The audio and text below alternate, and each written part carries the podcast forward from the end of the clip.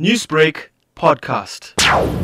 The joint police team swiftly reacted on information about some illegal firearms. Uh, it was a joint team, uh, crime intelligence, uh, together with the Hawks, as well as a special task force. They have recovered about 512 um, live ammunition. These were recovered hidden in a kraal at Command area in Umbumbulu. The value of the ammunition is worth around 3,000 rand. So no arrest has been made at this stage pending the ongoing investigation uh, because these were found in an abandoned kraal. So the investigation is, is ongoing and hopefully we will make an arrest soon. Lieutenant Colonel, is it known where the ammunition originates from? There was a case opened in Montclair when ammunitions were were allegedly uh, reported missing uh, from a container in, in Montclair.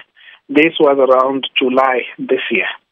So the fire, the, the ammunition rather that was found at this crash in Komanzi is suspected to be among those that were looted uh, from a container in Montclair around about July this year.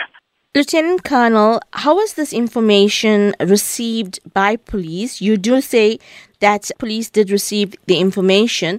So, what information did police receive and how did they receive this? Well, unfortunately, uh, because uh, this is, you know, an intelligence information that was received and by the role players, which includes the Hawks and crime intelligence. There are many ways that police receive information, but what we can say in response to your to, to your question is to encourage really your listeners and the general public that whenever they, uh, there is a suspicious activities relating to crime, they must report. And uh, in this instance, uh, the information was received and the police acted on that information. We can't at this stage disclose how perhaps once the suspects are arrested and the matter has been finalized, and then we would we would be in a better position to say exactly uh, what had happened. So police do have suspects that they are following up on. Well, the investigation is ongoing as to how the fire, the, the ammunition rather, was found at that kraal. And of course, there may be some leads that we are following, and we would rather leave it at that. Lieutenant Colonel, you say that the ammunition is suspected to be among those looted. What sort of mm-hmm. testing would be undertaken to determine if, in fact, it is that ammunition? Uh, because it's an ongoing investigation, we would not want to disclose more.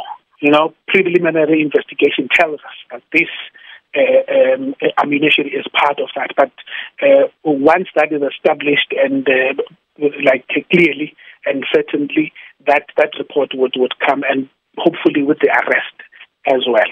I'm asking, like, will there be ballistic testings, forensic testings, or would it just be a matter of, you know, this is the box, the box number, the serial number? Um, that's what I was trying to get at.